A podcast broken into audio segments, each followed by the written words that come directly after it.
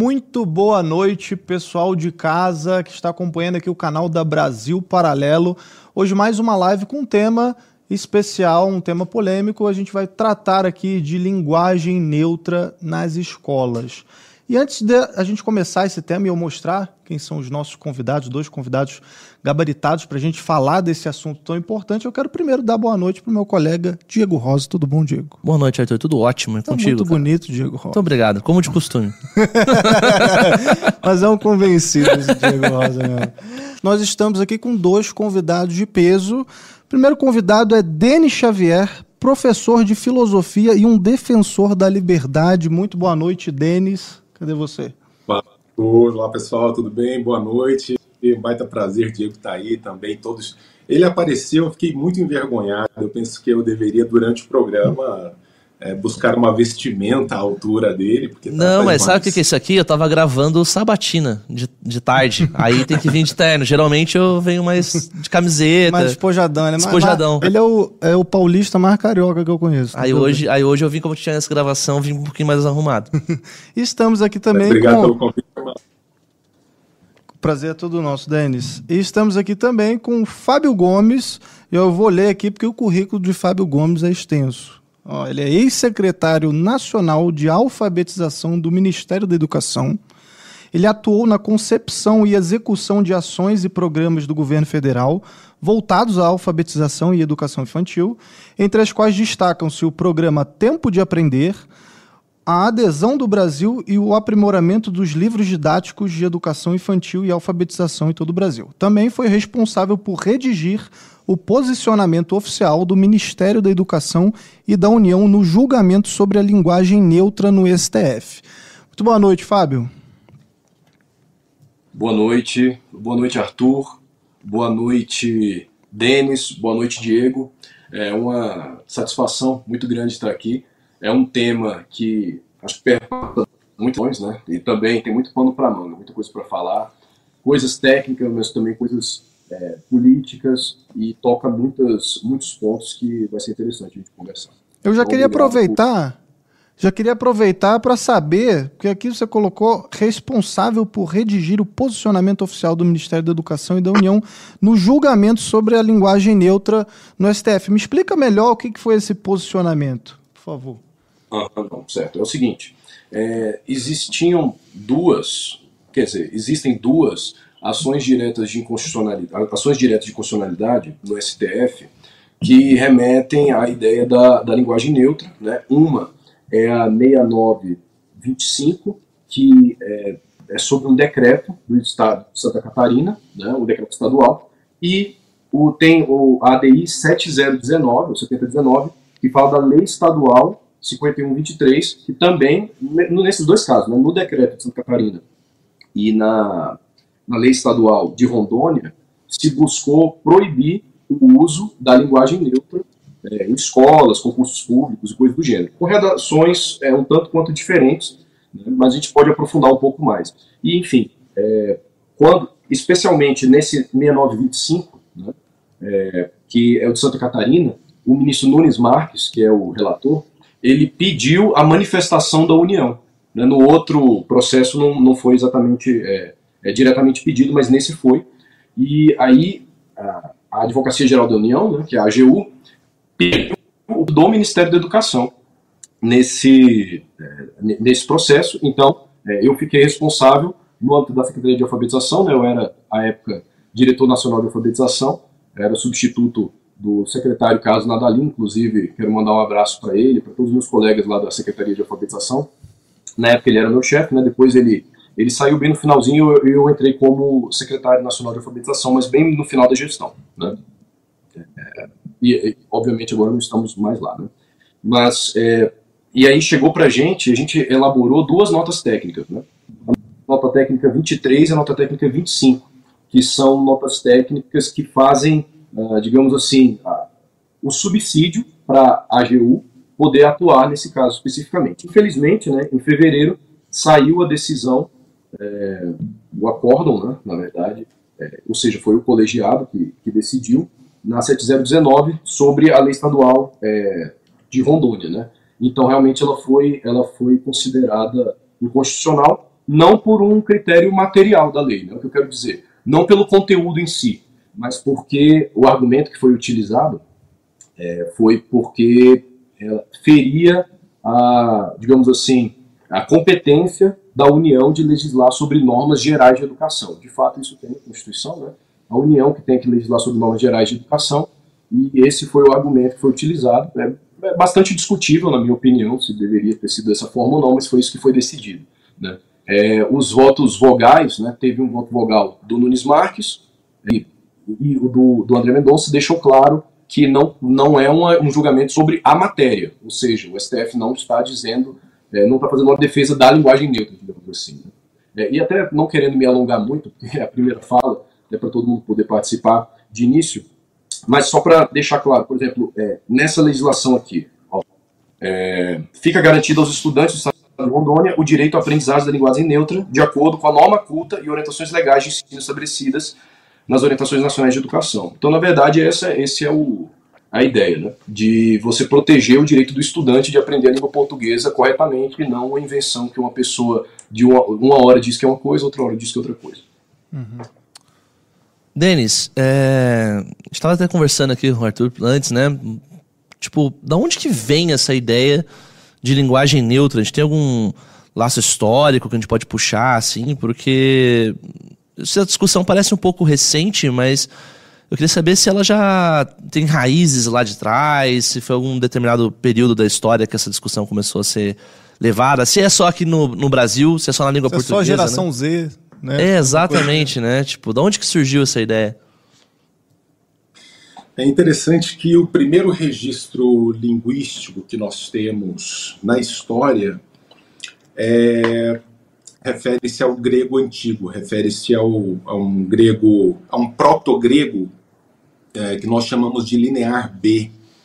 Isso remete ao 14º século antes de Cristo.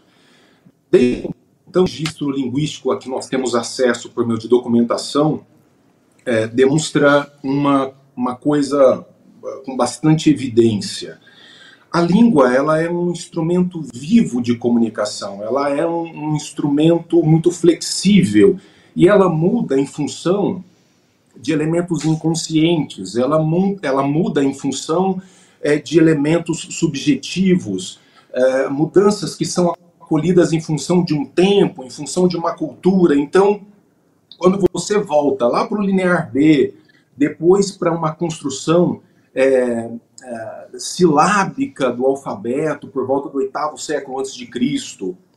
E daí você já tem tanto o latim quanto o grego com as suas manifestações com gênero neutro. Né? Essas línguas muito antigas já tinham um gênero neutro, mas ao contrário do que vão dizer alguns uh, pretensos estudiosos, não tinha nenhuma função específica de demarcação masculino, feminino, coisa. Então o neutro vai indicar o que é uma coisa, independentemente de masculino e feminino. Não. No grego antigo, por exemplo, assim como no latim, você não tem essa marcação muito bem delineada. O que mostra essa subjetividade, essa força visceral da mudança linguística. Portanto, mudar é próprio da língua. Agora, o grande problema que nós estamos vivenciando hoje é a tentativa forçada de natureza político-ideológica de instituir um dialeto, por assim dizer, uh, militante. Ou seja, nós não temos nenhum problema com a ideia da modificação da língua no curso da história. Só que, se a história nos ensina alguma coisa, ela nos ensina que essas mudanças elas acontecem de uma maneira orgânica e praticamente intuitiva. Por exemplo, por que, que o gênero neutro cai na absorção da língua portuguesa, nessa transmissão do latim, a base do nosso português é o latim, por que, que nós perdemos o neutro que foi assumido pela forma mas masculina? Muito provavelmente por uma facilitação da nossa comunicação. Quando você vai, e nisso as línguas são muito parecidas, tanto no latim quanto no grego, a forma masculina uh, e a forma do neutro eram muito parecidas, inclusive graficamente. Mudava apenas uma pequena letrinha ao final da palavra.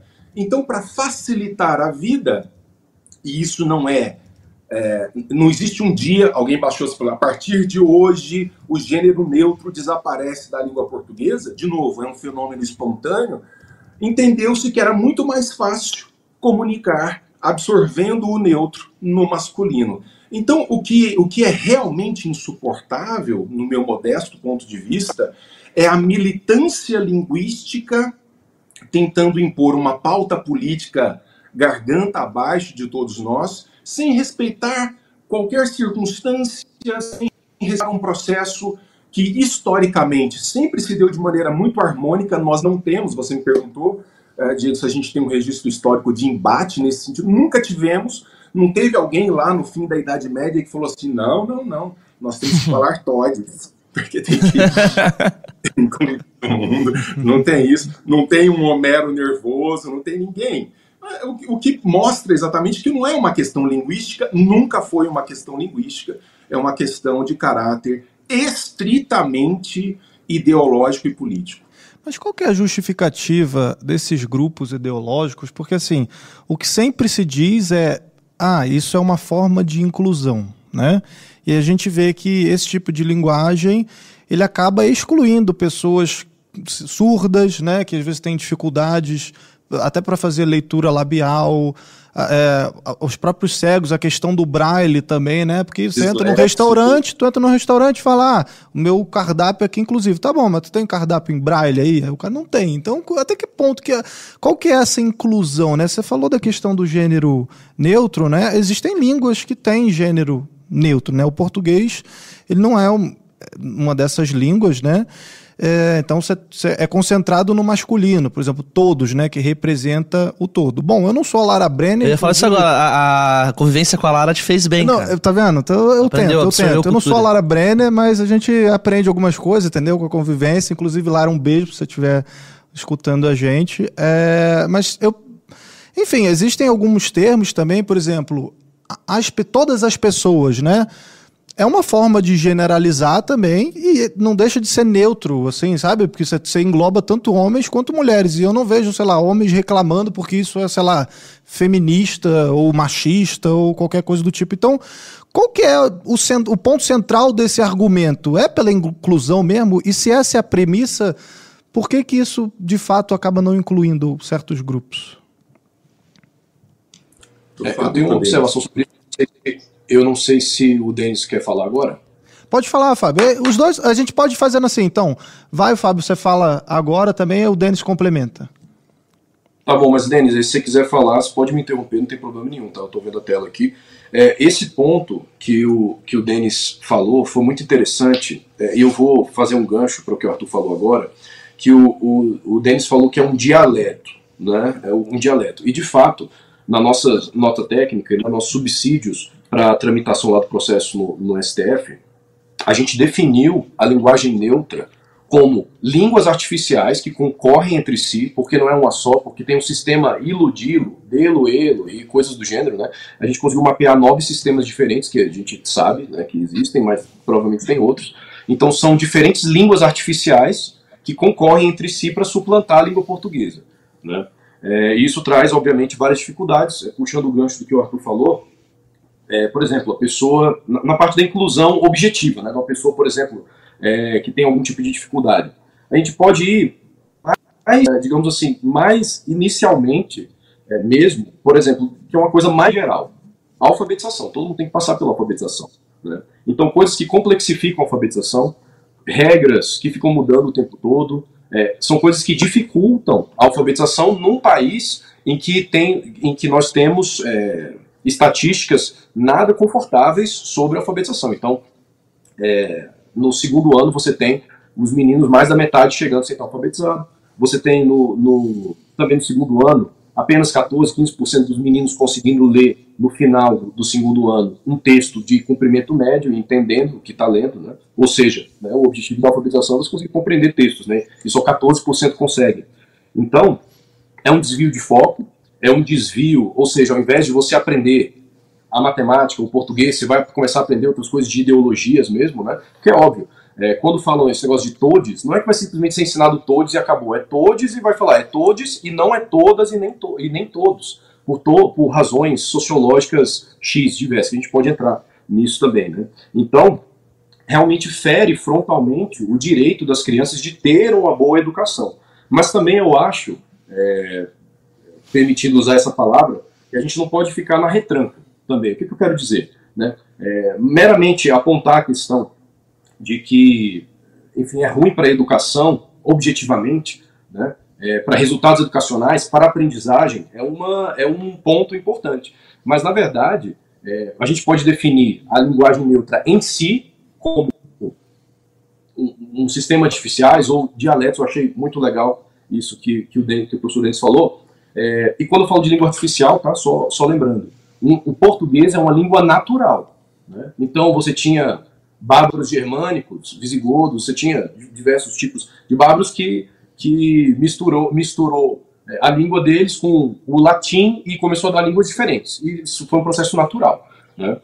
Ou seja, são chamadas línguas naturais. Só que uma língua artificial é uma língua que é inventada por alguém no laboratório. Por exemplo, Esperanto. O indivíduo chega, senta e fala: olha, é, é, a língua vai ser assim, essas são as palavras, essas são as regras, e é isso, aprendam.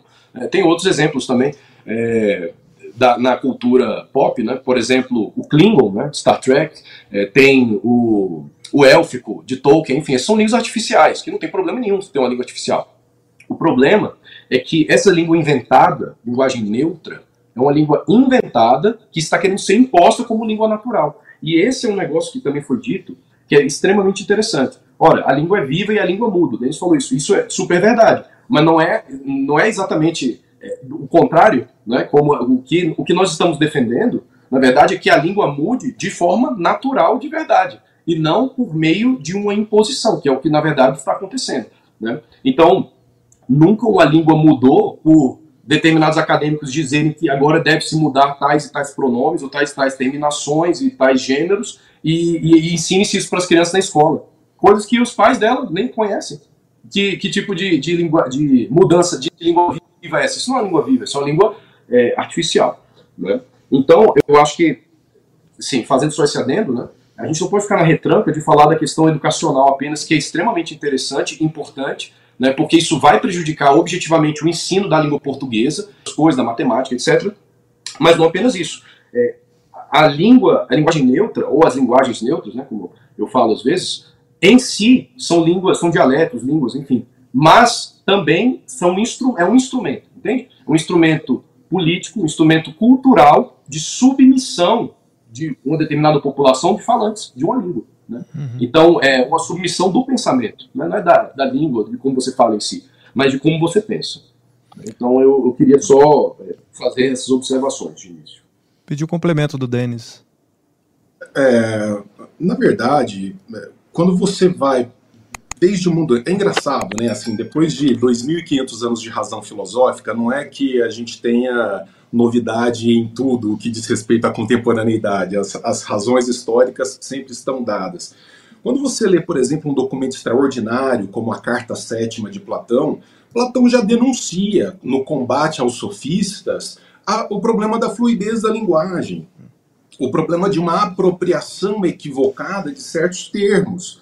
Para vocês terem uma ideia do que eu estou dizendo, o Aristóteles, quarto século antes de Cristo, ele fundou a lógica. Ele criou uma ciência chamada lógica para combater a sofística, que é o uso, por assim dizer, corrompido das palavras. Então, não é exatamente uma novidade o fato de determinados grupos quererem cooptar a língua como instância de manutenção de poder ou de conquista de poder.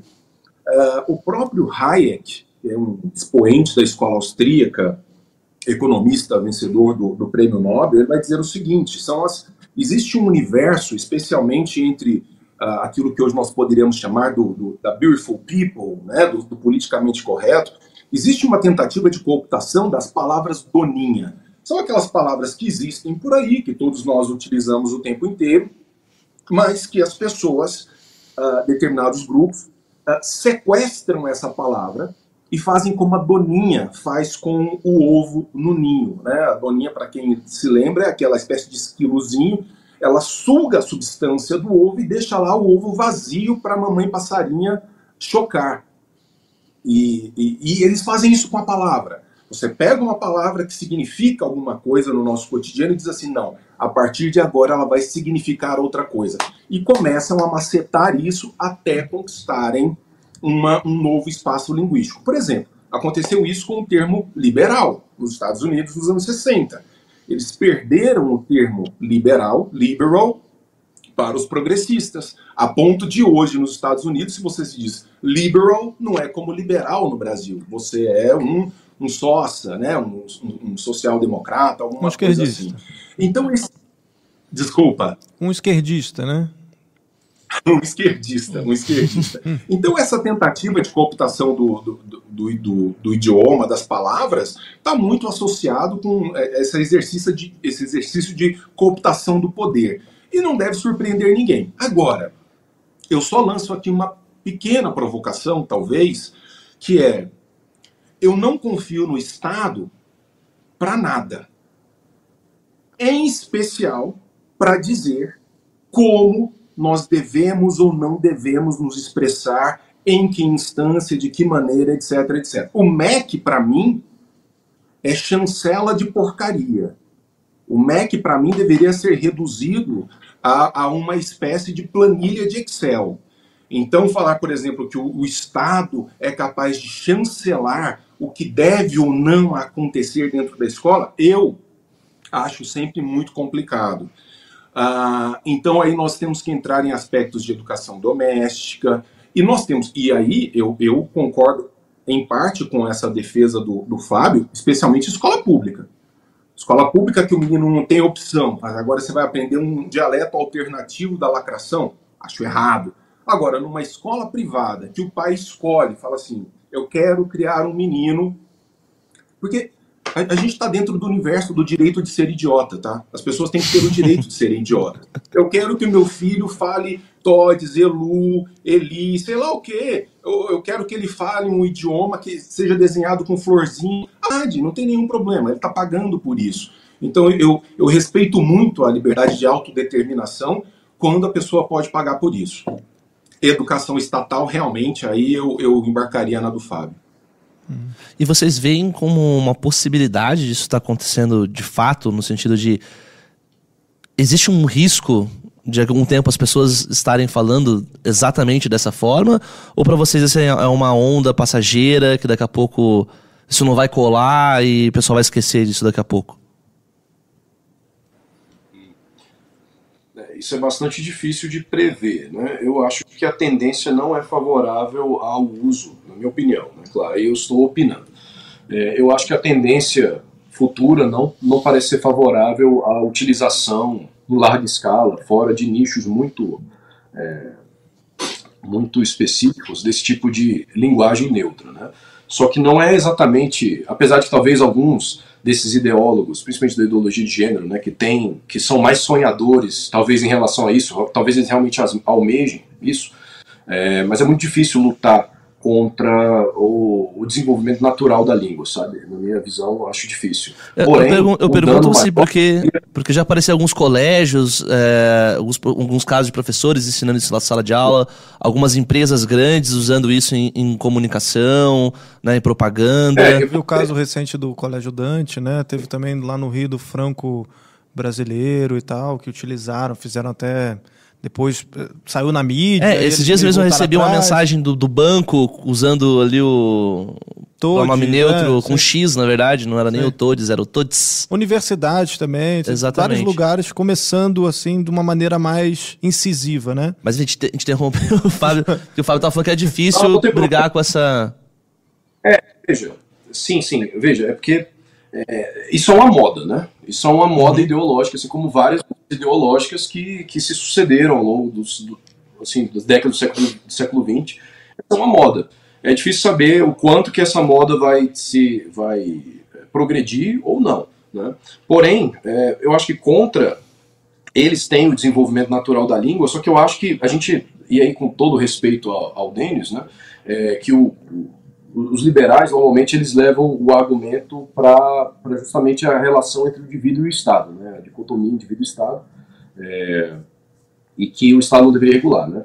É, entretanto, no Brasil especificamente, é, a, a, grande maioria das crianças estão na escola pública, e então a, a, presença do MEC é realmente bastante relevante nesse sentido, né, porque tem que ter alguma coisa que governe as escolas, né, minimamente porque são públicas né, em si, e não apenas isso, né, elas recebem, por exemplo, alimentação. Isso é uma, é uma coisa até pouco, pouco discutida, mas o Brasil tem o maior programa de alimentação do mundo, né, que é o Programa Nacional de Alimentação Escolar, que é um programa em que as crianças da escola pública elas comem na escola e elas comem com, governo é, com, desculpa, com dinheiro do governo federal. Né?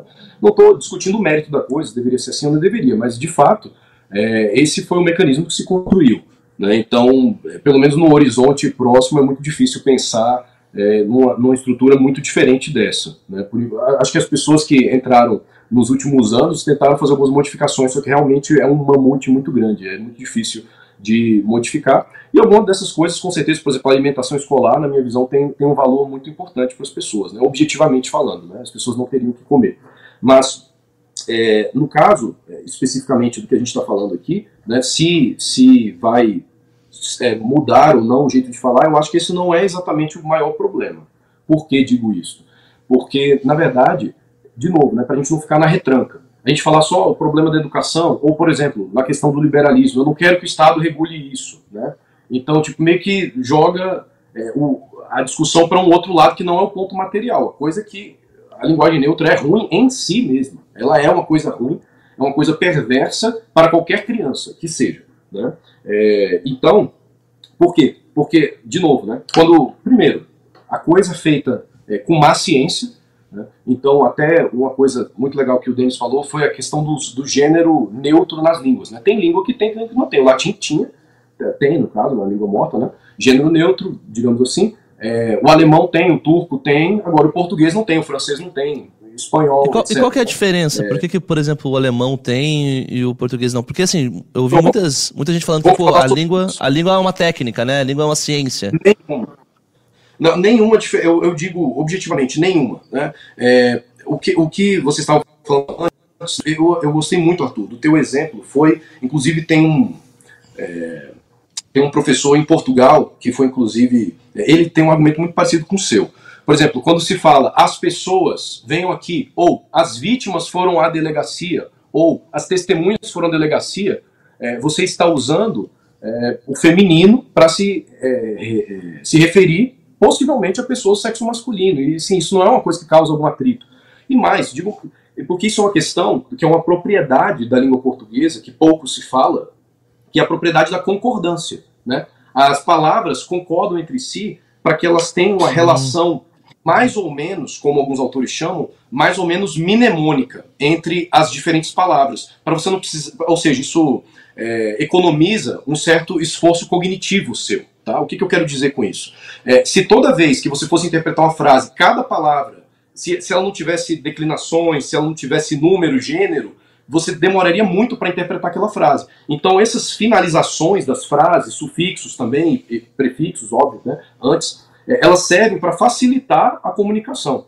Então, é, agora eu vou chegar finalmente à, à, à, questão. Né? Por exemplo, se eu falar assim, esta caneta, caneta, eu não tenho um lápis aqui na minha mão, mas uma caneta tem algo de mais feminino do que tem no lápis? Sim ou não? Não. Uma parede é mais feminina do que um muro? Um celular é mais masculino, o computador é masculino, a bola é feminina, é porque isso é uma propriedade gramatical da língua portuguesa chamada concordância. É, o nome da propriedade é essa.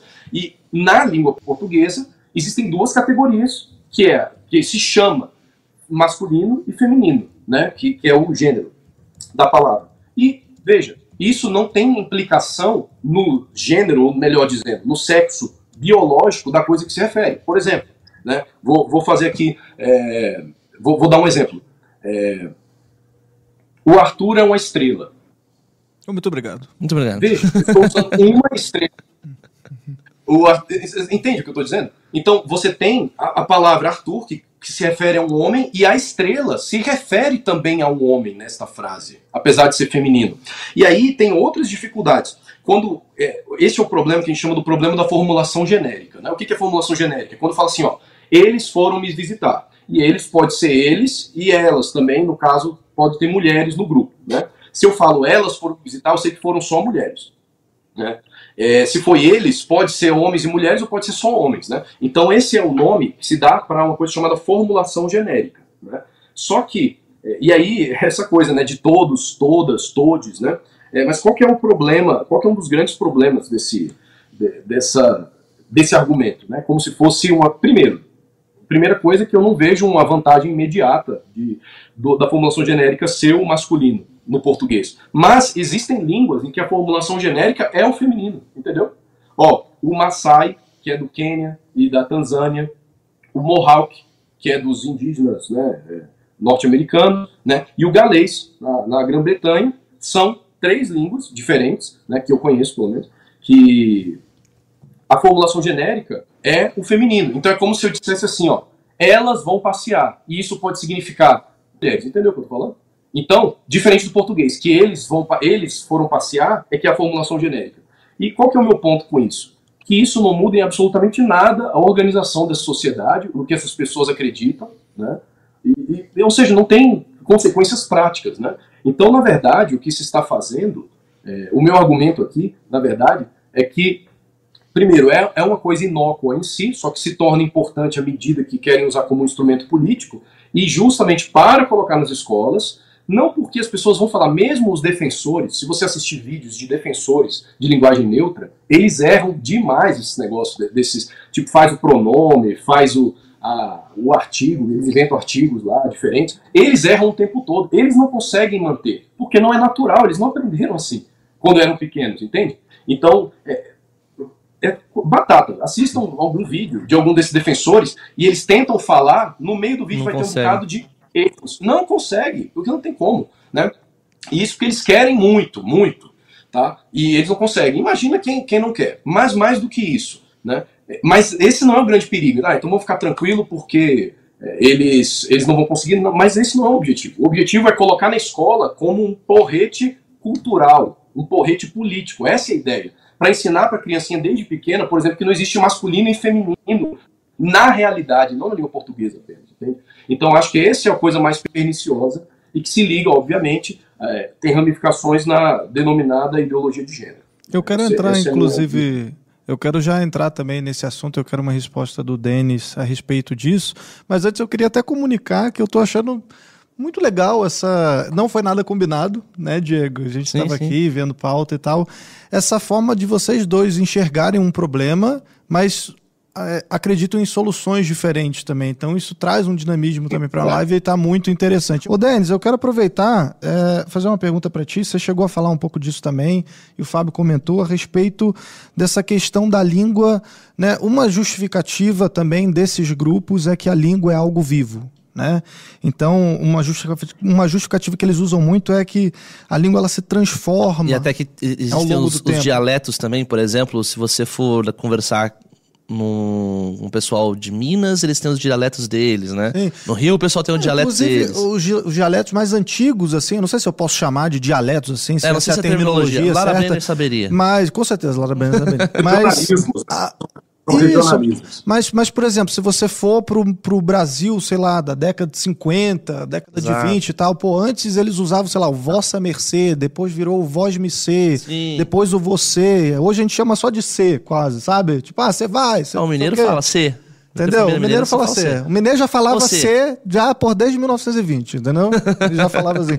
Só que eu quero saber, tem, eu lembro, cara, que tem, eu li um livro, não vou me estender muito na pergunta, mas eu lembro que eu li um livro é, que um professor de português na época do ensino médio recomendou, que era do, do Marcos Bagno, que era A Língua de Eulália.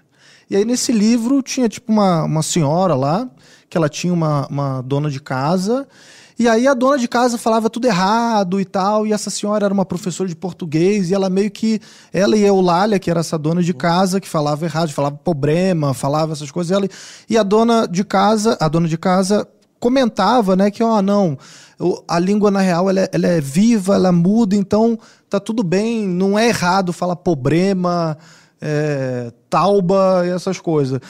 É assim mesmo, Denis? Qual que é dessa, dessa história aí? Cara, é, deixa eu fazer um comentário. É, primeiro, o primeiro ponto é o seguinte: é, nós temos que entender que existe um processo doméstico é, no que diz respeito ao percurso formativo de todos nós, que ele é.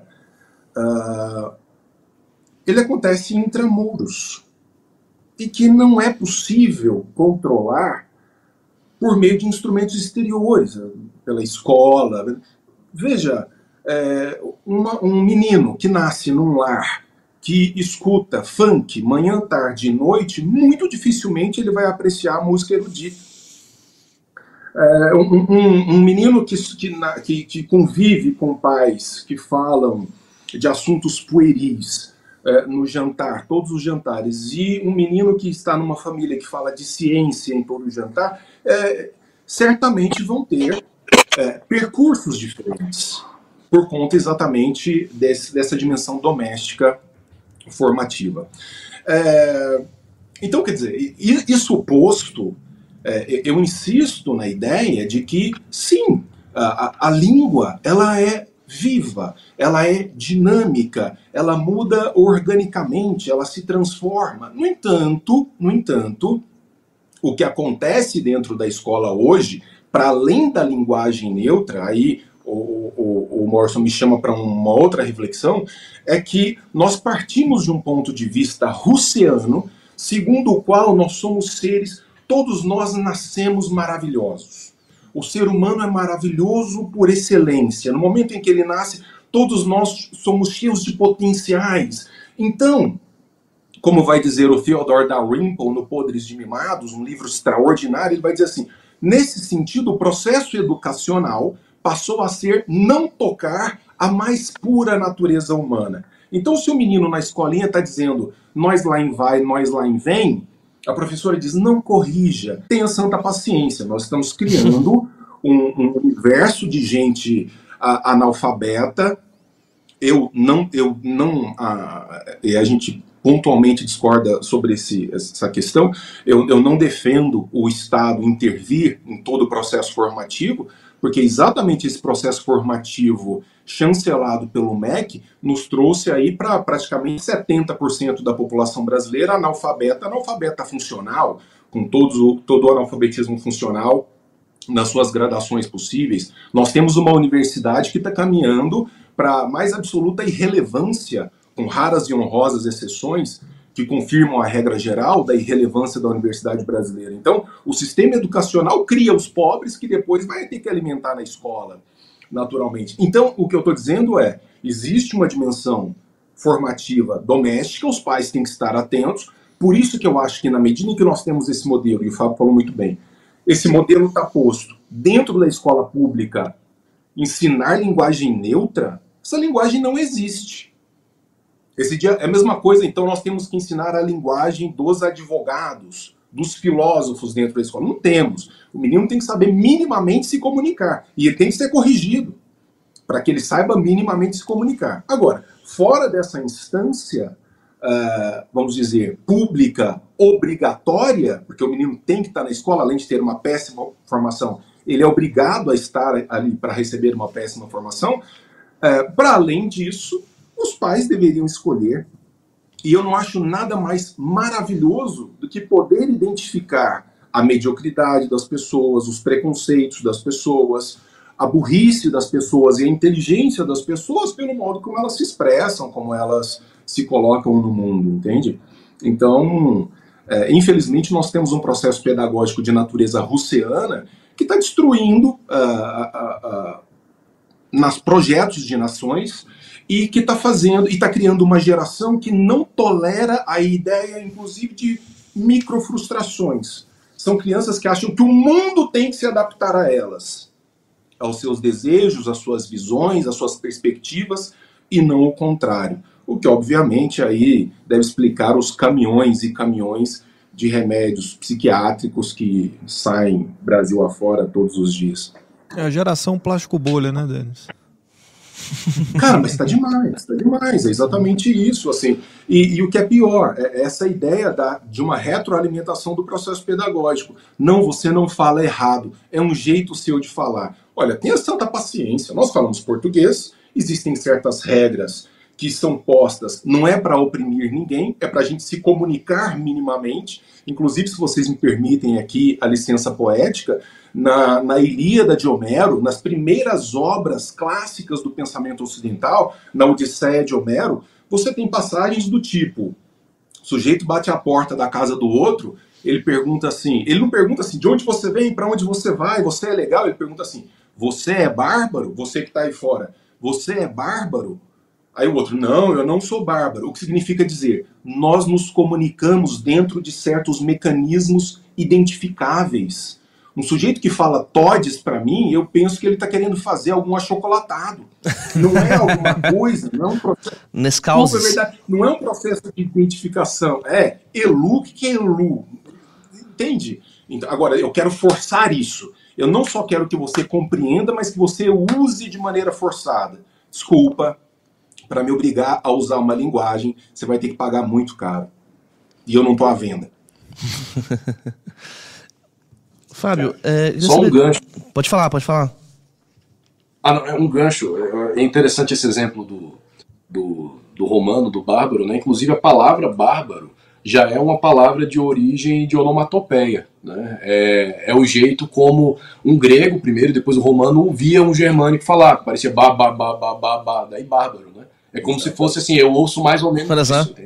É, ou seja, é justamente da linguagem mesmo. Né? Olha, é, só puxando, eu não sei, Arthur, você quer passar para um outro ponto, mas só vou fazer algo não, bem rápido. Não, pode falar, fica à vontade. É, esse, essa questão, por exemplo, né, de falar problema ou coisa do gênero, assim, né, que a pessoa fala incorretamente é, e justamente ela tem milhões de oportunidades ao longo do dia dela para falar incorretamente, mas na escola é o único lugar em que ela tem a chance de aprender como se fala corretamente, né, que é o problema.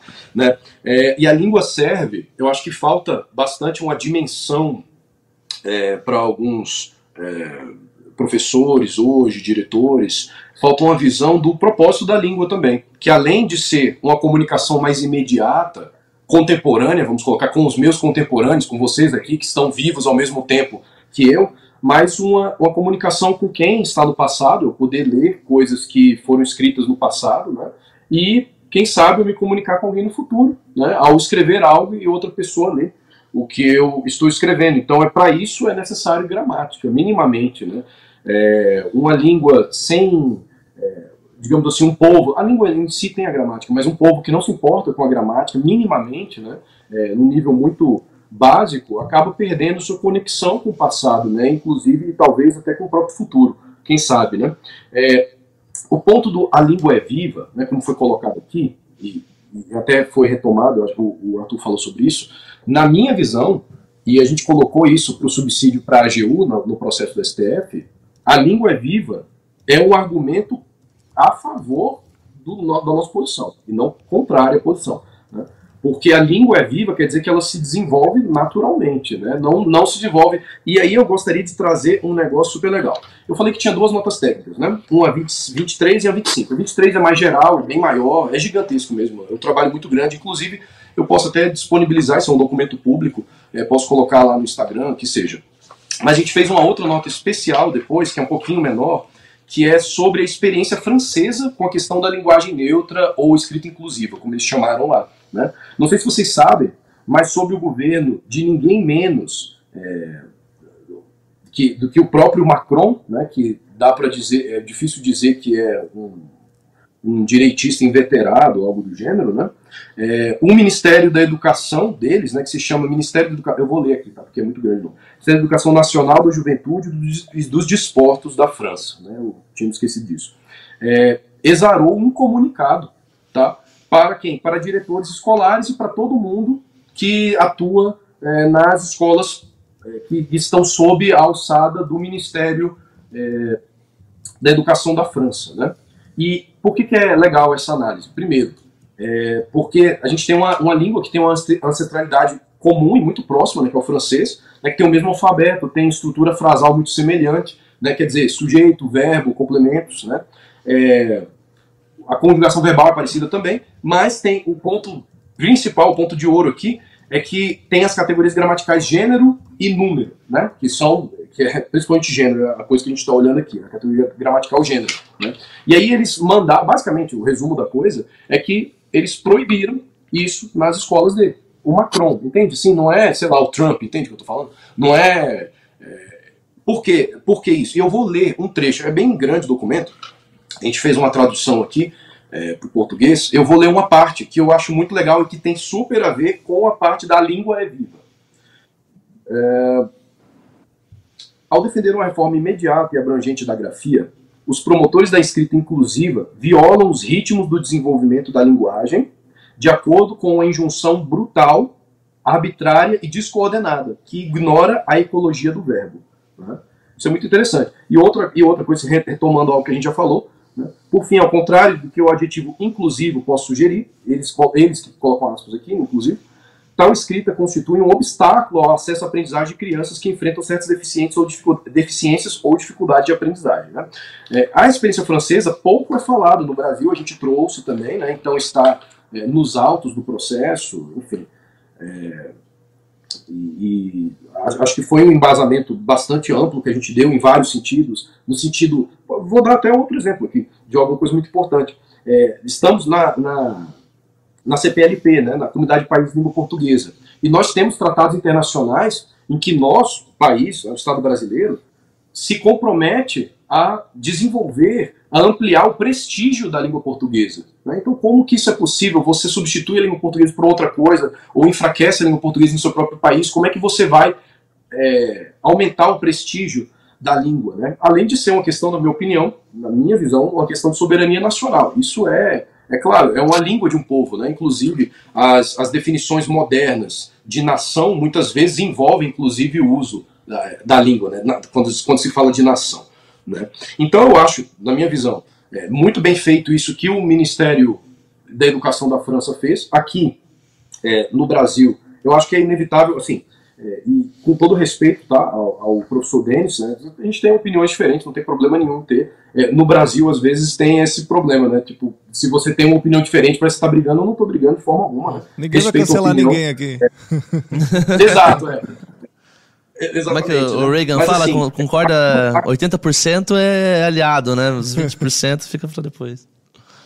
É, não, eu estou muito, bem, eu tô é muito comprado. Qualquer... Eu estou muito comprado pelas ideias do, do, do, do Fábio. Estou muito comprado. É, a gente é, talvez discorde numa questão metodológica de como, como avançar com esse embate ou não avançar com esse embate, mas eu estou muito comprado com essa ideia de, é, de que realmente a língua é um patrimônio, de que a língua ela identifica um povo, é, de que é preciso preservar instâncias mínimas de possibilidade de comunicação, ou seja, imaginem vocês se agora isso vira moda e pequenos grupos de pressão é, começam a se impor a, a, toda uma nação dizendo que não, as suas demandas linguísticas, vejam vocês a que ponto nós chegamos, as suas demandas linguísticas não orgânicas, elas devem ser incluídas no processo formal de construção da língua. Tenha só da paciência, quer dizer, isso é o, é o completo cúmulo do absurdo. Se amanhã,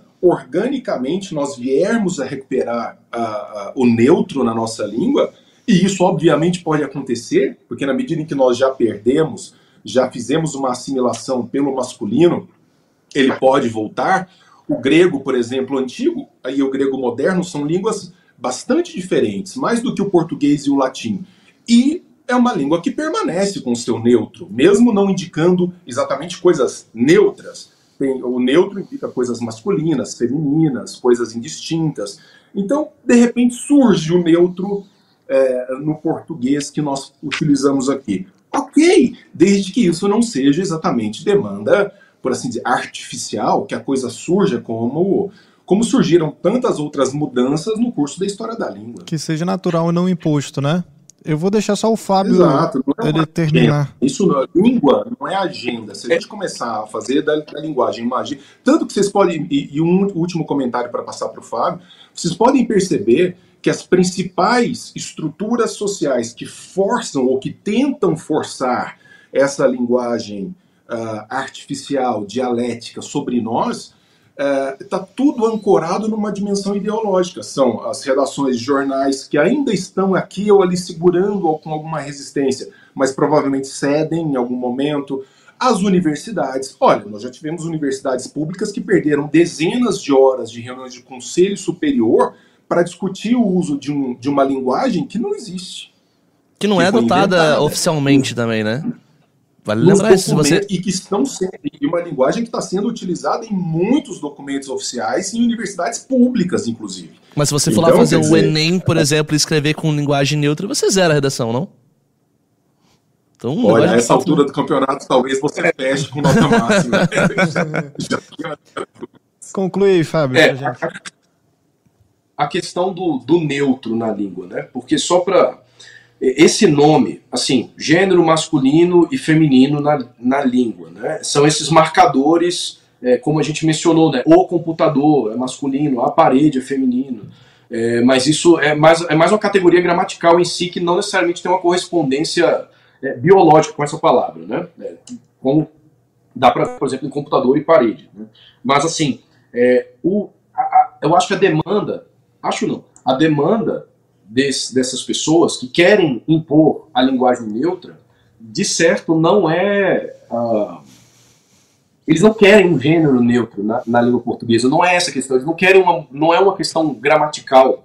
Eu vou dar um exemplo. Isso começou nos Estados Unidos, certo? Os Estados Unidos não tem gênero, não é uma língua que tem as categorias de gênero como tem no português. E ainda assim foi lá que surgiu. Por quê? Lá é diferente, são os pronouns, que eles chamam, são os pronomes. Então, use os meus pronomes, certo? Então, lá a coisa é um pouco diferente, a coisa meio que se adapta a cada língua. Né? Se você vê, é, é digamos assim, o, o critério para eles não é se a língua tem um gênero neutro ou se não tem um gênero neutro. Né? Isso é uma coisa realmente mais, na minha visão, é, é uma coisa mais estritamente gramatical mesmo. Assim, como eu falei, né, o turco tem um gênero neutro, mas isso sim, não significa absolutamente nada igualdade entre homens e mulheres, por exemplo, na Turquia. Isso não tem, não tem correspondência. Né?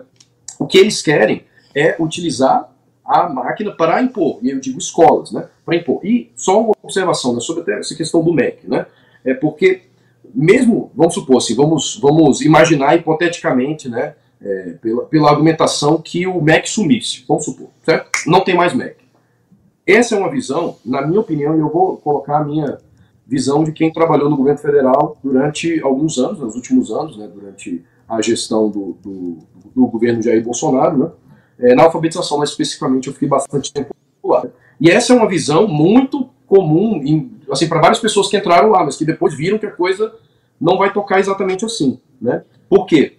Porque acaba, na minha opinião, que a direita se furta um pouco ao debate desse jeito. Você some com o MEC, as escolas públicas elas não somem, as escolas passam, no máximo passariam para competência estadual. Né? Que, sabidamente, isso é uma coisa talvez que não se fale muito, né? mas, de forma geral, até os técnicos locais, né, técnicos municipais, técnicos estaduais, reconhecem que a União tem mais condições técnicas, por exemplo, para exarar o normativo, para fazer uma fazer uma pesquisa, por exemplo. Você quer fazer um currículo de matemática. Né? Então você quer basear nas melhores experiências científicas que você que puder. Então você tem Singapura, você tem Coreia, você tem Portugal, que vai muito bem, você tem Inglaterra, etc. Então você tem esses países. É muito difícil cada um desses, é, culturalmente, eu digo no Brasil mesmo.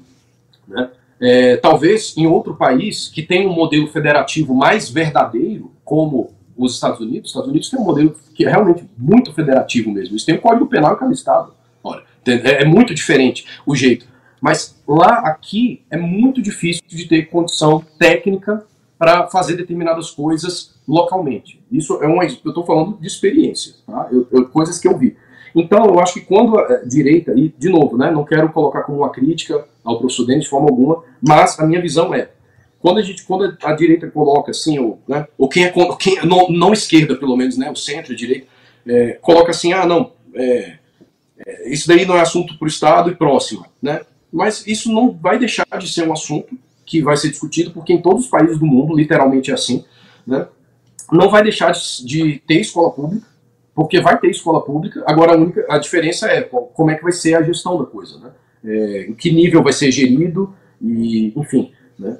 E, então, assim, é, eu insisto nisso mesmo, porque é, a gente, como, como uma gestão nos anos passados, né, comprometida uh, em fazer o melhor possível para a aprendizagem dessas crianças são crianças muito pobres, muitas vezes, a maioria delas, crianças muito pobres, crianças que, enfim, enquanto a gente está discutindo, sei lá, sobre o Trivium, os meninos não sabem ler literalmente na quinta série, entende? Literalmente, é isso que acontece. E aí a gente até perguntava para pessoas da, da direita ou pessoas do centro, ah, me dê indicações. E aí são, eram essas indicações que eu adoro, inclusive. Eu leio, eu tenho tudo isso, eu li tudo isso, né? Em relação ao Trivium, em relação à educação clássica, eu mesmo, assim, não sou um grande conhecedor, né? Por exemplo, o professor Denis provavelmente muito mais, mas assim, eu arranho o meu grego, arranho o meu latim de leve, né? Gosto de ler o Novo Testamento em grego de leve, pouquinho, né? Mas não é por aí, é isso que eu estou dizendo. Isso não resolve não é o problema aí, real, que... né? Está distante da, da nossa não, realidade. Tem, tem, tem um ministro da educação lá de Portugal, que, antigo, se chama Nuno Crato. A gente vai lançar uma nova é, iniciativa educacional aqui na Brasil Paralelo. E para você saber mais e poder estar dentro aí dessa novidade da Brasil Paralelo no âmbito da educação, eu vou pedir para você clicar no link que está na descrição desse vídeo ou apontar o celular para o QR Code que está na tela. Beleza, pessoal? Já estamos com eles de volta? Bota na tela aí, deixa eu ver eles aí. Show. O Fábio estava é, falando do ministro lá de Portugal, que Isso. inclusive esse case é bem ah, legal. a gente trouxe ele no Pátria Educadora. Boa, fala aí, Fábio. Fábio. Ponto, esse e que, Março de 2020. E, e, que, e que mostra aí, cara, o grande pro, os grandes problemas. Mostra aí, cara, o grande pro, os grandes problemas da educação brasileira, né? Por isso que a gente está tendo esse papo aqui com, hoje com o professor Denis, com o Fábio. Entrevistamos hoje, eles brin brincaram ali comigo por causa do terno, mas fizemos uma sabatina com o Vélez Rodrigues, né? Sim. Feministro nosso da, da educação aqui também, no, do Brasil. Quem mais que a gente gravou? Ilona também foi secretária de, secretária de Educação. E eles voltaram ali? Agora vamos ver se. Vamos ver se, se vai agora. agora.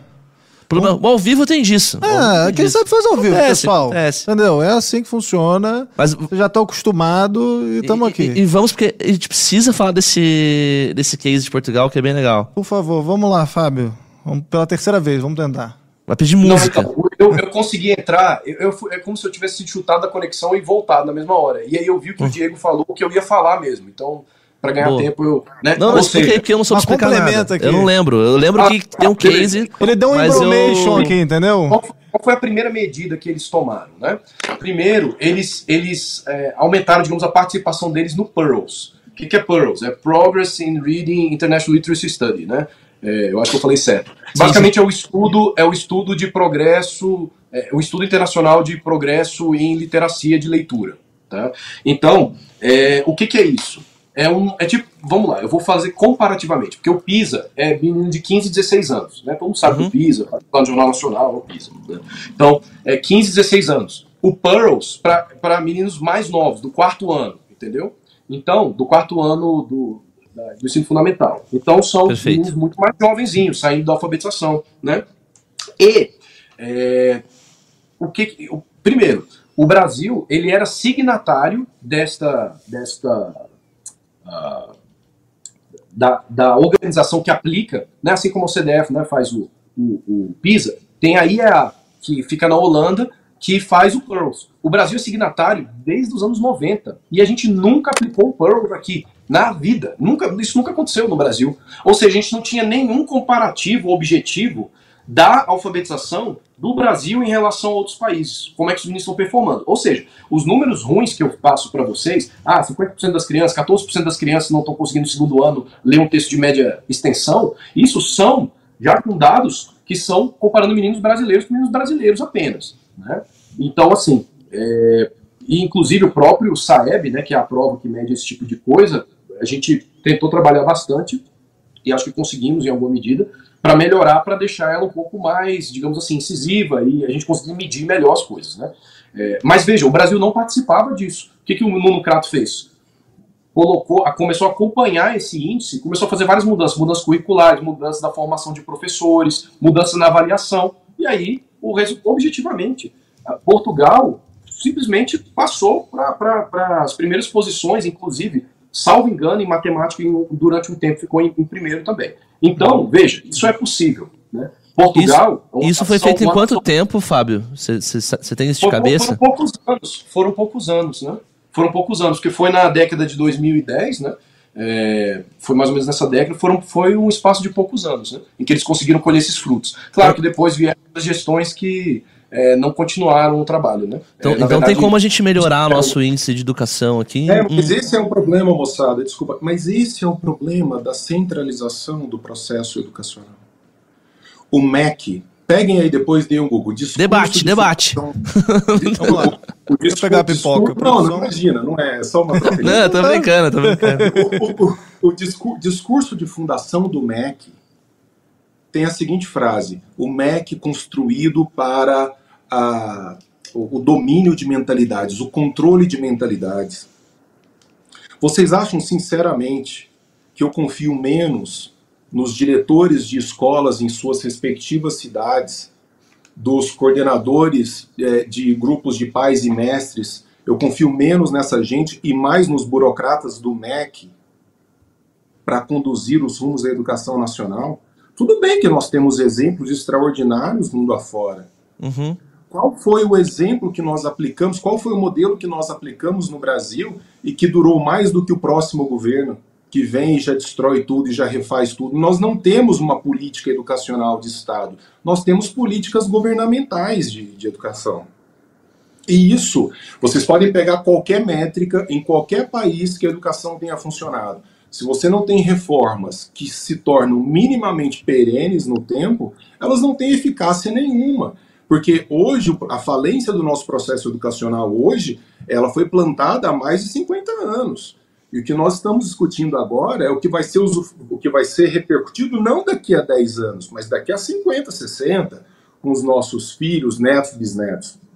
Então, eu acho horrendo colocar a- as competências fundamentais do processo formativo num sistema centralizado por burocratas, tanto que o governo Bolsonaro eh, andou pouquíssimo no que diz respeito à educação, porque tinha um MEC ideologicamente fortemente cooptado também, e também porque, em alguma medida, tirando a educação básica, que diz respeito diretamente ao Fábio, estava mais preocupado em debate ideológico do que questões formativas. Não avançou, porque está tudo cooptado.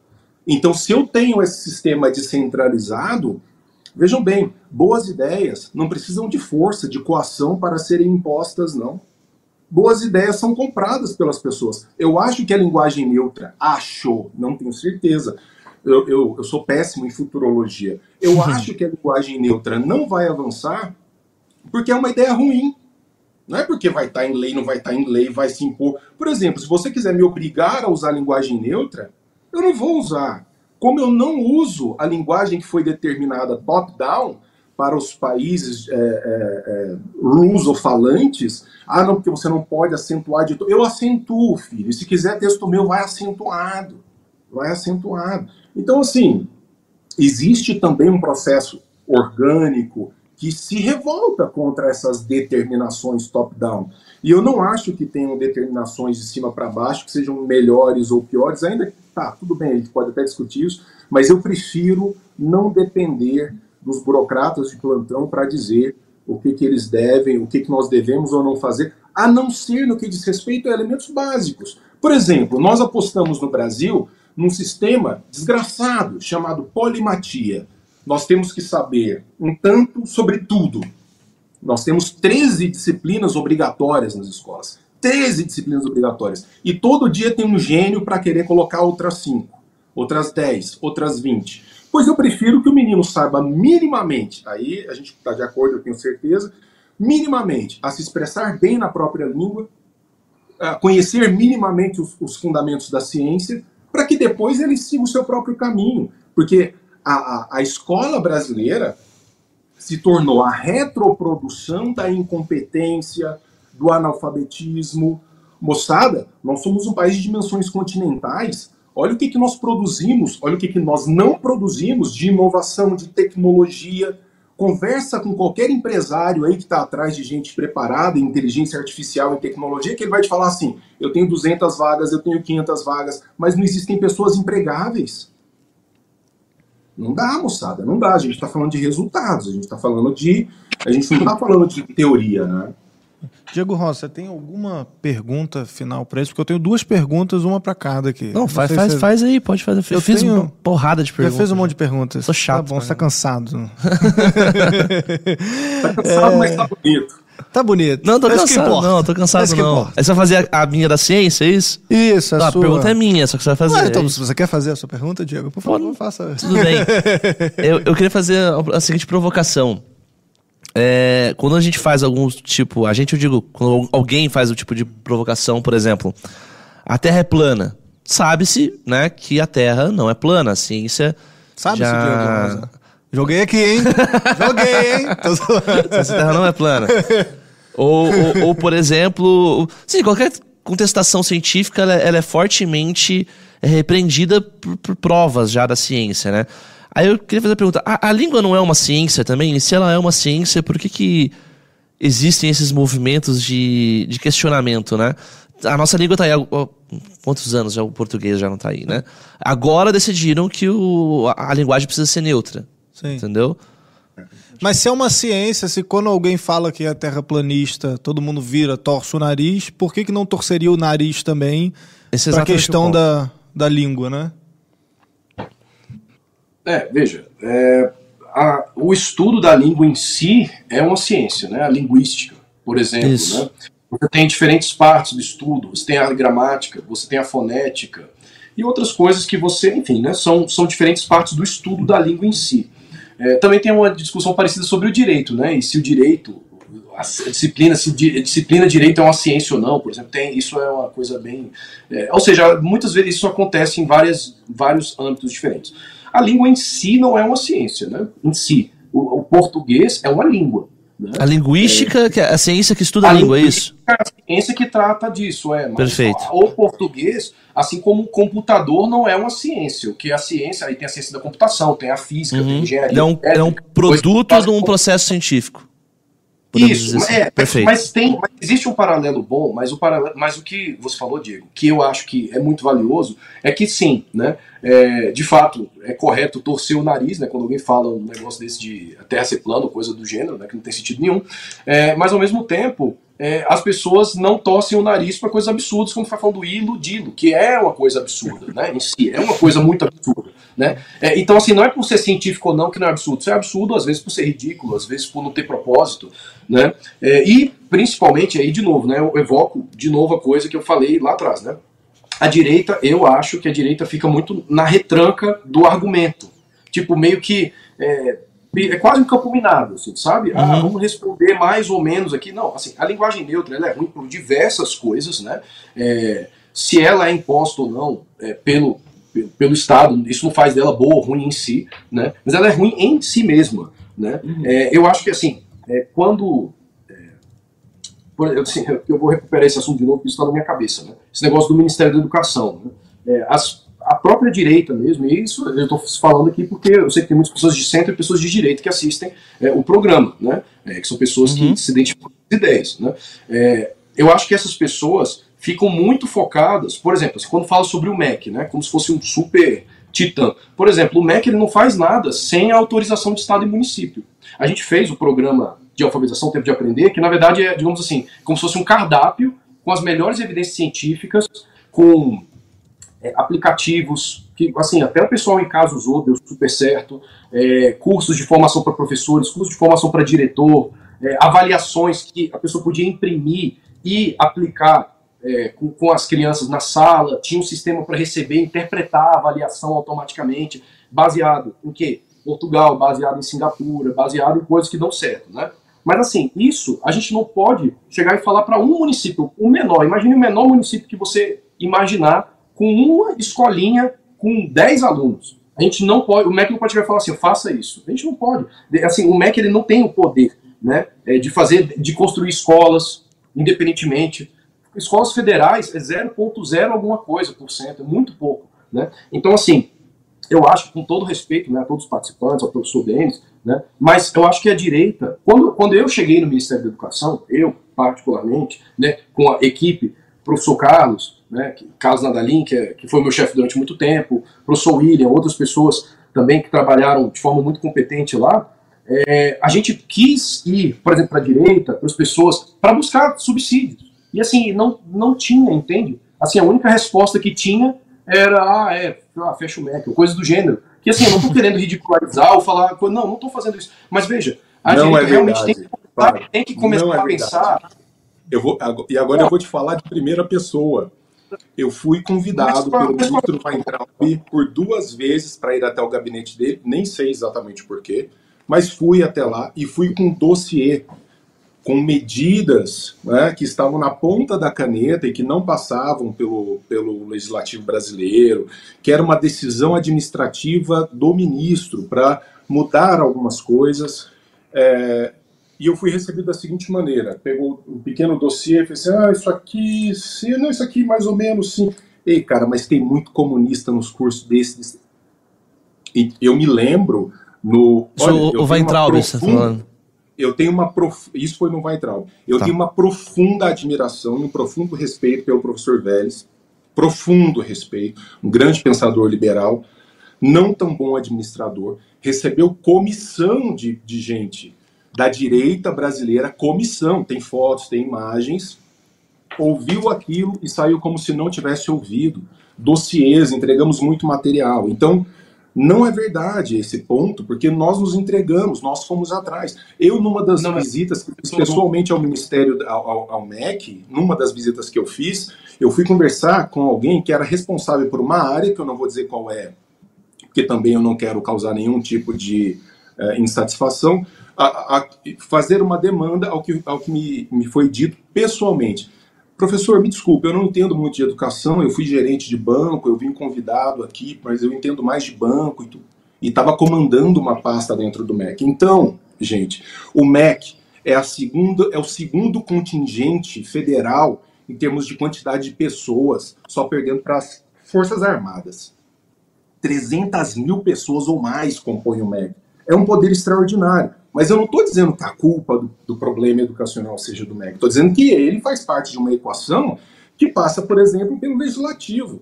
Eu tive o desprazer de trabalhar na política brasileira, nos bastidores da política brasileira, durante um ano, e eu vi votações do tipo: entregues, olha, demanda de deputado federal à época da direita obrigando o diretor de escola a comprar 40% do leite que deveria adquirir na forma líquida. A gente recebia telefonema de diretor de escola falando assim: gente, não tem banheiro aqui. E vocês estão querendo me obrigar. Não, não tenho geladeira para guardar leite em forma líquida. Aí, para ouvir deputado dizer que não era pela, pela saúde das criancinhas. Só se for das criancinhas filhos de produtor de leite. Tenha santa paciência, ninguém é tão burro nesse ponto. Então, o que eu quero dizer é que sim, há muito bom trabalho feito dentro do MEC. Mas, historicamente, bom, basta ver os nossos resultados. O que, que nós produzimos. E, claro, o governo Bolsonaro foram quatro anos, uma tentativa de colocar a cabeça fora aqui e tal. Teve a tentativa do projeto Futura, que morreu de saída. Então, não, não questiono as boas iniciativas, as boas tentativas. Mas eu acho sempre muito temerário é, essa centralização dos processos formativos, porque os resultados nós temos aí, vocês têm filhos em casa, vocês sabem muito bem do que, do que eu estou dizendo. Ô, Denis, é, só para só deixar claro, né? Eu, primeiro, assim, só para explicar a minha posição, o que, que eu estou dizendo, né? É, eu não acho que seja bom centralização em nenhum momento, né? Nesse sentido, eu tenho. É, eu, eu, concordo. Eu não, não em, em, a centralização em si, pela centralização, não é uma coisa boa. Mas, assim, o que eu estou falando é sobre. E eu também não estou defendendo o MEC como instituição. O MEC, enfim, é uma instituição morosa, devagar, de forma geral. Muitas vezes to toma decisões muito ruins, muitas, muitas vezes tem o um aparelhamento, tem, tem vários problemas, né? Mas o que eu não gosto é de simplificação, entende? Porque, assim, eu acho, eu não sei se você trouxe, é, e também não acho que seja sua obrigação fazer isso, porque você está no, no ensino superior, você está na academia, né?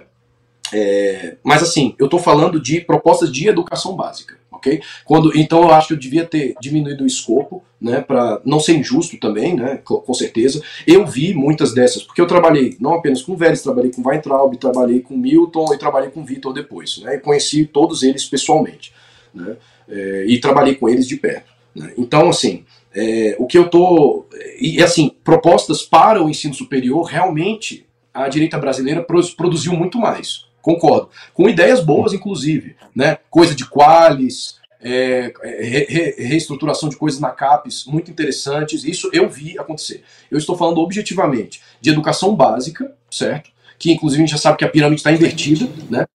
A, a gente, você falou realmente, tem 300 mil servidores no MEC, mas assim, esse número considera todas as universidades federais, sobre a qual o MEC tem ingerência quase nula, né, por, por conta da, da, da autonomia universitária. Então, na verdade, o contingente de servidores do MEC é muito pequeno mesmo, de verdade. Por exemplo, eu trabalho, eu sou servidor público do Tesouro Nacional. Tá? Eu sou auditor federal de finanças e controle. Eu trabalho hoje no, no Tesouro Nacional e lá eu tenho a Secretaria do Tesouro Nacional, que tem centenas, eu não sei quantos servidores tem hoje em dia, mas talvez tenha mais de mil, não tenho certeza. Né? Eu tenho que verificar isso. Mas uma secretaria no Ministério da Educação, a maior secretaria, tem uma, duas centenas, é muito menor. E quando eu falo, eu não estou falando de servidores só, de sentido estrito senso, né? Estou falando é, outras pessoas que trabalham, empregados públicos tudo mais, que, que podem estar lá também junto, né? Consultores, etc., que, que eventualmente também trabalhem em interface. Então, assim, o MEC, eu não estou de, de, forma alguma, gente.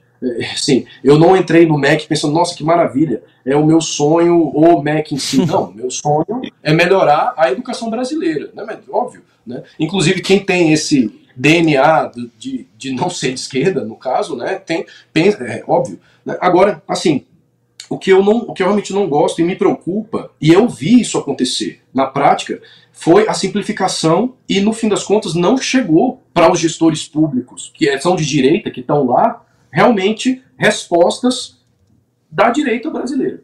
Não chegaram. Assim, objetivamente, ó, eu quero resolver a educação da Maria, que é uma menina de 8 anos de idade, ela não sabe ler. E ela é de uma cidade do, do, do sertão como fazer. Então, isso é, um, é uma técnica, sabe, de educação pública, propriamente, que está muito fora do debate da direita. E eu acho que é isso que deveria ser colocado, na minha opinião, deveria ser colocado dentro do debate público e para a direita, para a gente poder. Porque a esquerda tem as opções delas, são opções ruins muitas vezes, entendeu?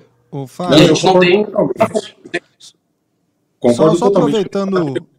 Só, Arthur, Claro. se você me permitir, só um comentário. Claro. Eu- E eu, concordo com essa coisa de que é, acho que organicamente não vai mesmo, acho que organicamente essa questão da linguagem neutra não vai. Acho que sim, nós temos que participar mais efetivamente, mas eu tenho certeza que o Fábio vai concordar com uma coisa aqui comigo. A gente não pode ficar também no debate, e, é exatamente nessa, né, nesse debate superficial de Twitter.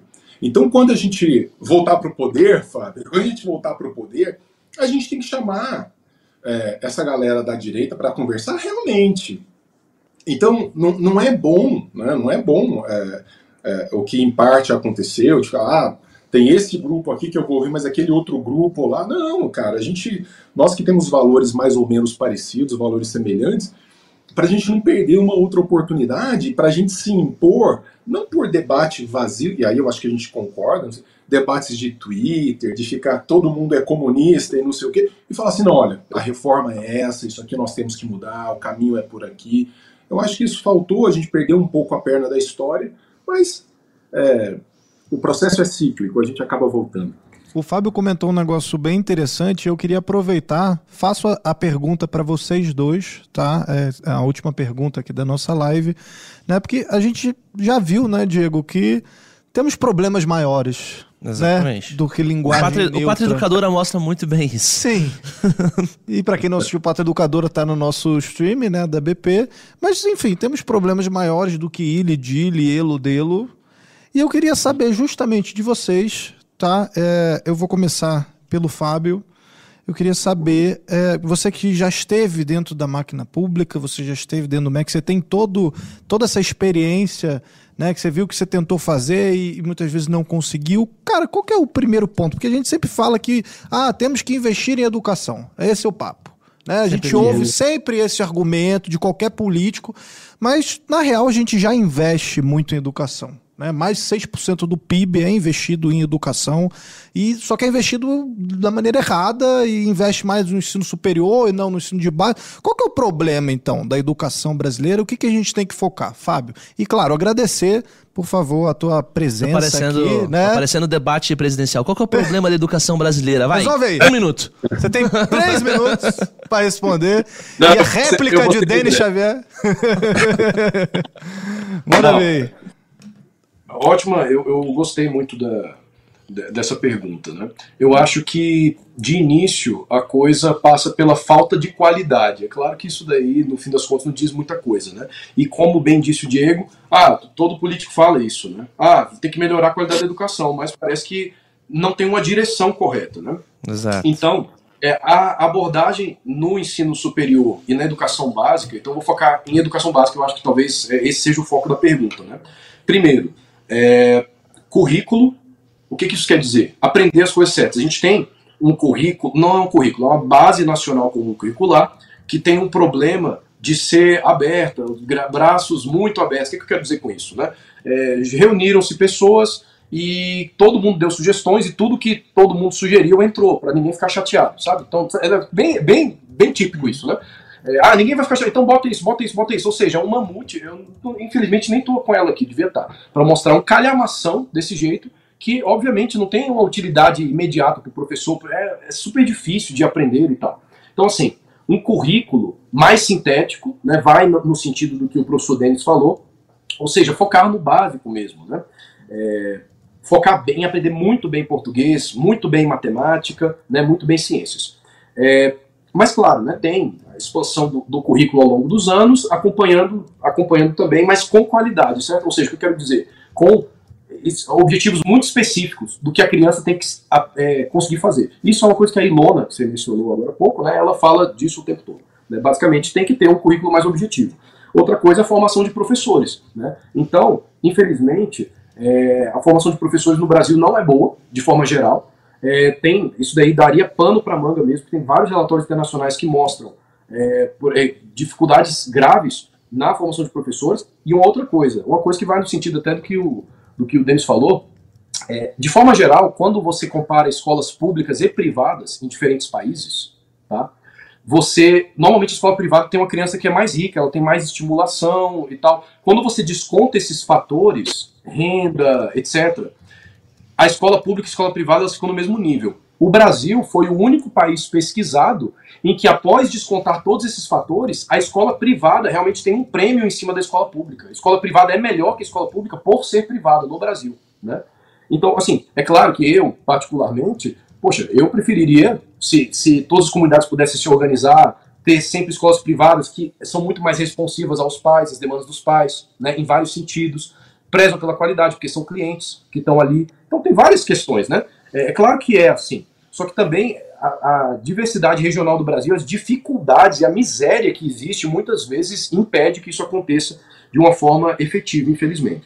Mas, então, eu falei de currículo, formação de professores, avaliação, você tem que ter uma avaliação que conecte essas coisas e a criança tem que estar em constante avaliação e o professor acompanhando, né? É, eu acho que esse, esse tripé, na verdade, eu acho que é o que precisa mudar. Isso é o que é eu, na minha visão, trabalhando nesses anos no Ministério da Educação, esse é o caminho para melhorar a educação. E uma coisa que eu acho que um quarto elemento que também o Denis já, já colocou, que é a continuidade da política pública. Né? Continuidade da política pública tem que ter, porque senão você faz, faz um, um edifício maravilhoso, chega o outro e substitui. Só que também, tirar o MEC simplesmente não resolve, porque isso acontece no nível estadual, e tira o estadual não resolve, porque acontece no nível municipal também. Então, algumas, poucas experiências é, positivas que tiveram na educação, por exemplo, Sobral, assim, teve coisas não tão boas, teve coisas boas, mas eles tiveram continuidade. Né? Então é uma uhum. coisa que, é, se entrasse mais no repertório da direita, isso, eu acho que seria muito bom. Maravilha. E muito obrigado. Muito, muito, obrigado pela, pela. Como é que a gente acha, conversa. Fábio, nas redes sociais? Aproveita. Ah, é, é, hoje em dia eu só tenho o Instagram, eu tenho, eu tenho o Facebook também, mas é Instagram que eu uso mais hoje. É uhum. arroba Fábio Gomes Real. Tudo junto, assim. Fábio Boa. Gomes Real. Beleza. Vamos lá, Denis. Joguei a bola para ah, tu agora, hein? Cara, olha, agradecer muito pela oportunidade. Que papo bom, altíssimo nível, Fábio, uma gentileza. É, é, bom, eu, eu, falaria diretamente aos pais, é, com base no que eu vivencio. Eu não confiaria a educação do meu filho as estruturas formativas que o Estado brasileiro, seja na sua manifestação privada, seja na sua manifestação pública, tem a oferecer. Eu acho que, especialmente em curto, médio prazo, não muda. É, é muito difícil os processos, mudar os processos formativos, especialmente num momento ou, ou, ou em estruturas tão contaminadas ideologicamente como nós temos no Brasil. Isso é muito complexo, muito difícil. Eu apostaria progressivamente em educação doméstica, acompanharia de maneira extraordinária os meus filhos dentro de casa, oferecendo os clássicos para ler. Nós nunca vivemos uma época tão boa, é, com saberes de qualidade tão disseminados. A internet tem muita porcaria, mas tem muita coisa boa. Que se os pais tiverem um mínimo de preocupação, conseguem filtrar, conseguem oferecer uh, pelo menos caminhos melhores para os seus filhos, porque na escola vai ser um pouco mais difícil. Agora, e eu concordo, eu subscrevo uh, essas propostas que o Fábio desenhou, e é isso mesmo. Uh, eu insistiria na ideia de um enxugamento curricular, é, insistiria na ideia de um desenvolvimento das competências básicas que nós não temos, muito antes de tentarmos atuar nas mais diversas frentes do processo formativo. A gente mal faz um arroz com feijão e quer fazer bolo de noiva. É, isso nunca vai dar certo, nunca vai dar certo. Então, simplificar para melhorar. E, mas é isso. Utilizem as ferramentas disponíveis, por exemplo, o Brasil Paralelo mesmo tem mecanismos extraordinários é, que indicam elementos de formação que não estão na escola, que estão, né, que apresentam visões diversas sobre passagens da história, coisas de filosofia. E, e é por aí, pelo menos no curto, médio prazo, torcendo para que no longo prazo a gente tenha é, líderes com algum juízo e que olhem para a educação. Vejam que a educação não foi debatida nas últimas eleições. Foi debatida, passou ao largo. Que nós tenhamos líderes com juízo para. e um povo que pressione para que a gente tenha um processo formativo diferente, quem sabe em algum momento. Obrigado pelo convite, foi um baita prazer. E as redes sociais, Denis? É, a, meu nome é um atestado de pobreza, se escreve com dois N's YS. Então é prof.denis, com dois N's YS, Xavier com X. Arroba prof. Denis Xavier. Eu estou muito lá no Instagram falando das minhas loucuras por lá. Rola uns memes de vez em quando também. Os memes, os bons memes. Memes, memes, memes, memes filosóficos. Nas né? escalas de ciências sérias, a interpretação de memes está acima da metafísica. Eu gosto de memes, Diego. Você gosta de memes, Diego? É o que eu. Mas, é, você sabe que eu gosto. Fico mandando meme pra mim todo dia, o tempo todo. Não precisa compartilhar para o público de casa nossas conversas privadas, entendeu?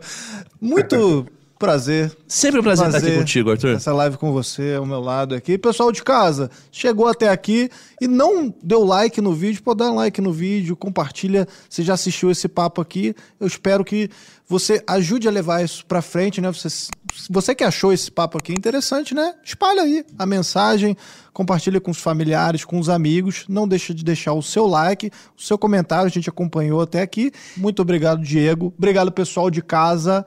Até a próxima, até amanhã. Amanhã estou aqui e você, espero você também. E valeu!